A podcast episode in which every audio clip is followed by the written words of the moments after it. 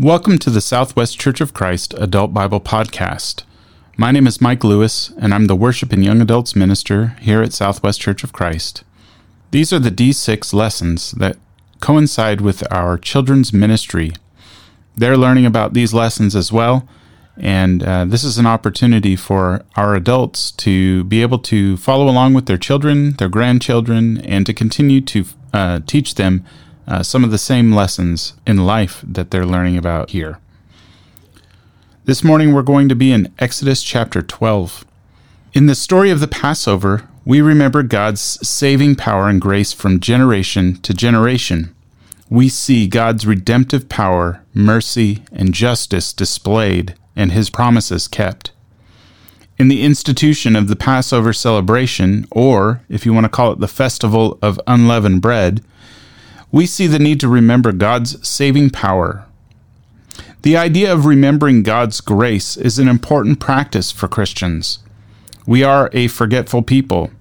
Scripture urges us to remember the great and awe inspiring Lord. For those participating in Bible Challenge, you might recognize this verse from Nehemiah chapter 4 verse 14. Scripture also urges us to remember your creator in the days of your youth from Ecclesiastes chapter 12 verse 1. To remember the wonderful works that he has done. Psalm 105 verse 5. And remember Jesus Christ risen from the dead in 2 Timothy chapter 2 verse 8. The New Testament writers often remind their readers of essential gospel truths. When Jesus instituted the Lord's Supper, which is of course linked to the Passover, he said, Do this in remembrance of me in Luke chapter 22, verse 19. It is important to remind ourselves and others of all that God has done for us. This lesson is set about 80 years after Moses' birth, probably around 1446 BC. If you remember last week's lesson, we left Moses standing before the burning bush asking God, Who am I? That I might speak so boldly to the Pharaoh. God had raised up and prepared Moses and was ready to deliver his people out of bondage in Egypt. Many of us recognize and celebrate various holidays and annual traditions. Besides the major holidays like Christmas, Thanksgiving, and Easter, we all have family traditions and celebrations that are unique to our family, or family and friends. Whether it's an annual trip to the coast, opening day of baseball, spring training, maybe a family evening where we read scripture together and worship, or a special meal that we have on other days of the year uh, surrounding other events that we celebrate. I was fortunate to marry into a family with just such a tradition, and it's been a blessing to be able to pass this along to my children. I used to have the annual tradition of taking my kids to Free Comic Book Day. It's held on the first Saturday in May as they've gotten older, we haven't really been as interested in going.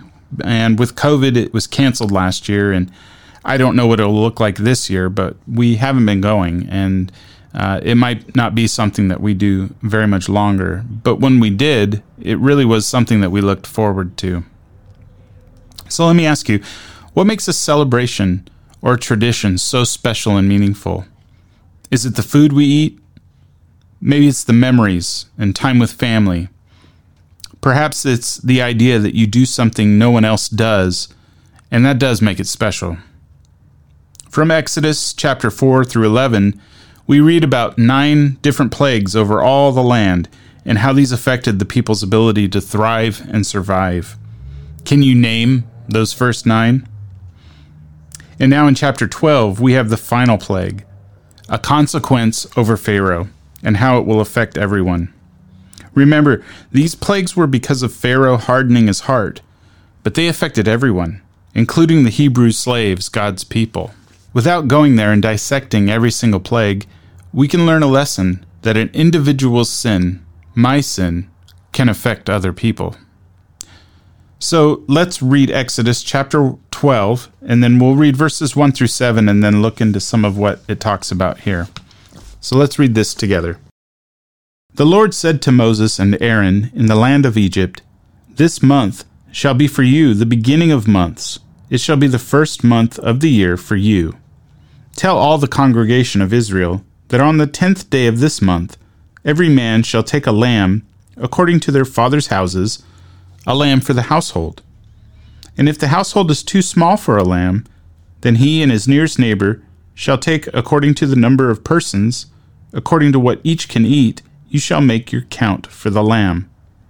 Your lamb shall be without blemish, a male, a year old. You may take it from the sheep or from the goats, and you shall keep it until the fourteenth day of this month, when the whole assembly of the congregation of Israel shall kill their lambs at twilight. Then they shall take some of the blood and put it on the two doorposts and the lintel of the houses in which they eat it.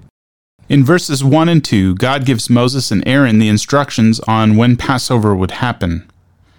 The religious year would now begin around the spring equinox, around mid March or early April. In order to be delivered from slavery to Egypt, each Israelite family was instructed to sacrifice a lamb without defect and apply its blood to the doorposts of their homes. Just as every household in Egypt would be impacted by the death of the firstborn, every Jewish household was to offer a lamb as sacrifice. This lamb was to be one year old, a male, and without blemish. God is receiving this sacrifice, so it, it needed to be perfect. I've often heard the concept that we are called to give God our best when we come before Him, when we come to church. If we think back to Genesis and Cain and Abel, we think, ah, Cain didn't give God his best. I think we miss the point. God is asking for a couple of things. He asks for the first and the best portion before we take for ourselves. In this situation, it was a lamb that had only been a year old. It was a male, and it was without blemish. This was considered a perfect and the best gift. The kind of animal that could bring your family a lot of money at the marketplace. This animal could help you trade for dozens of items that your family depended on to survive. And God wanted you to take this animal and to cook it and to eat it in one single meal. To any financially discerning person, this act could be seen as frivolous. And so God is not looking for the best that we have to give. He's looking for the most perfect and greatest gift that we could ever want to keep for ourselves and to give it to Him. They were also given instruction over bread making what to do, how to do that. They were told what to do with the blood. They were told how they were to be dressed, how the meat was to be cooked, the time of day to eat. So many different instructions that they were giving in the next set of verses. Why were these instructions so specific? These instructions were specific because God is perfect, and we need to bring, the most perfect and holy things before Him. On that same night, God would strike down the firstborn of the Egyptian men and animals in order to bring judgment upon all the gods of Egypt. This would complete the ten plagues promised in Exodus chapter 7 and signify God's power and might. The blood on the doorposts provided protection for such judgment as the angel of death would pass by or pass over these homes. Let's read Exodus chapter 12, verses 12 through 14. For I will pass through the land of Egypt that night, and I will strike all the firstborn in the land of Egypt, both man and beast, and on all the gods of Egypt I will execute judgments. I am the Lord. The blood shall be a sign for you on the houses where you are, and when I see the blood, I will pass over you, and no plague will befall you to destroy you when I strike the land of Egypt. This day shall be for you a memorial day, and you shall keep it as a feast to the Lord throughout your generations, as a statute forever. You shall keep it as a feast. This first Passover lamb was a type or symbol that pointed to the ultimate Passover sacrifice Jesus Christ. The Passover lamb, as we mentioned, was to be innocent and without blemish. Jesus was the only one who could pay the price for sin, the only acceptable sacrifice, because he was spotless, without blemish, without sin. If you look at the Hebrew word here for uh, spotless, for without blemish, it's tamim. It meant to be complete or whole. It also meant entirely in accord with truth and fact. In Deuteronomy chapter 15, verse 21, uh, we can read about a sabbatical year. Um, this is where every seventh year they had a special uh, provision. It was a time for them to release debts and release people from those debts. It was a time to uh, let slaves go free. And then they had feast a feast for this as well. In this situation, when it talks about without blemish, the word is mum. It's a Hebrew word, and it meant it meant to be perfect and complete and without blemish. But it also meant that it was of moral stain as well. So if we look at these two Hebrew words, tamim and mum, they're both talking about being perfect and complete, without blemish. But it also talked about being in the truth, to be morally pure, morally clean. Our spotless Lamb Jesus was without any moral stain. He was in accord with the truth. 1 Peter chapter 1 verses 18 through 19 says, "You were ransomed from the futile ways inherited from your forefathers, not with perishable things such as silver or gold, but with the precious blood of Christ, like that of a lamb without blemish or spot." In Hebrews chapter 4 verse 15 we can read, "For we do not have a high priest who is unable to sympathize with our weaknesses, but one who in every respect has been tempted as we are, yet without sin." 2 Corinthians 5 verse 21 says, "God made him who knew no sin to be sin for us, that we might become the righteousness of God in him." That makes me think of the a cappella song, His Righteousness. The Passover was also to be available freely to all. No household was excluded. In the same way, the blood of Christ, which offers redemption from sin, is freely available to all who believe the gospel. No person is ineligible, and no sin is too great to be covered. Let's read Exodus chapter 12, verses 29 through 32. At midnight, the Lord struck down all the firstborn in the land of Egypt from the firstborn of Pharaoh, who sat on his throne, to the firstborn of the captive who was in the dungeon, and all the firstborn of the livestock. And Pharaoh rose up in the night, he and all his servants, and all the Egyptians, and there was a great cry in Egypt, for there was not a house where someone was not dead. Then he summoned Moses and Aaron by night and said, Up, go out from among my people, both of you, and the people of Israel and go, serve the Lord as you have said. Take your flocks and your herds as you have said, and be gone, and bless me also. God's final judgment on Pharaoh covered the entire land of Egypt. It is important to remember that the judgment of God will one day fall upon all men with equal impartiality. Anyone not covered by the blood of Christ will face God's justice. I cannot imagine what a horrible day it was when every household across Egypt discovered the death of their firstborn, from Pharaoh's palace to the slave girl to those in the dungeon, and even the firstborn of the livestock. The Lord's wrath falls upon the Egyptians, except for those that had the blood of the Passover lamb on their doorpost. This sign was to the angel that everyone within the home belonged to God. We too are sealed with the blood of Christ. We are eternally protect, protected from God's wrath, and no power can break that seal. When God sees his people, he sees the precious blood of his Son, shed for us on the cross to pay the price for our sins. So we have forgiveness and mercy offered to us.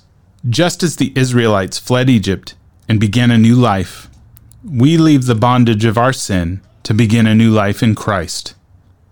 No longer do we have to be affected by our former life, live in the slavery of sin and regret, or be weighed down by our weaknesses and failures.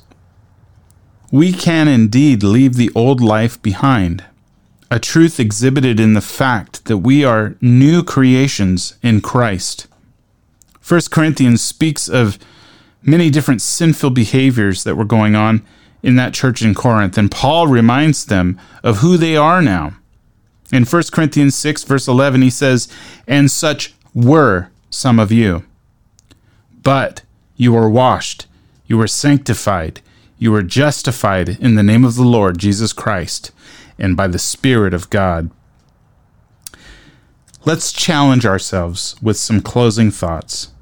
Ask yourself what are some practices our culture accepts and encourages that could keep us from freely serving God? Is it too much time in sports, watching them, or actually playing them? Is it our entertainment choices? Or maybe it's the way we speak to one another on social media. In what ways have you seen people set free from the bondage of sin? Think about your life before you came to Christ. What were you like? What sins were you in bondage to? Are you still a slave to those sins? Ask yourself how, if you've been set free, you can still be a slave to your past sins. And what difference has Christ made in your life since you've followed him? Like those here in this passage who were to eat this food and to be ready to leave their Egyptian bondage at a moment's notice, are you living with the expectancy of Christ's imminent return? Are your sins covered by the sacrificial death of Jesus Christ? If not, what is preventing you from believing in Him? Thank you for joining me today for the Southwest Church of Christ Adult Bible Podcast. If you'd like to join us, we meet every Sunday at 8:30 and 11 a.m. for worship at 9725 Southwest Durham Road in Tigard, Oregon. For more information on the Southwest Church of Christ, go to swest, that's S W E S T dot org.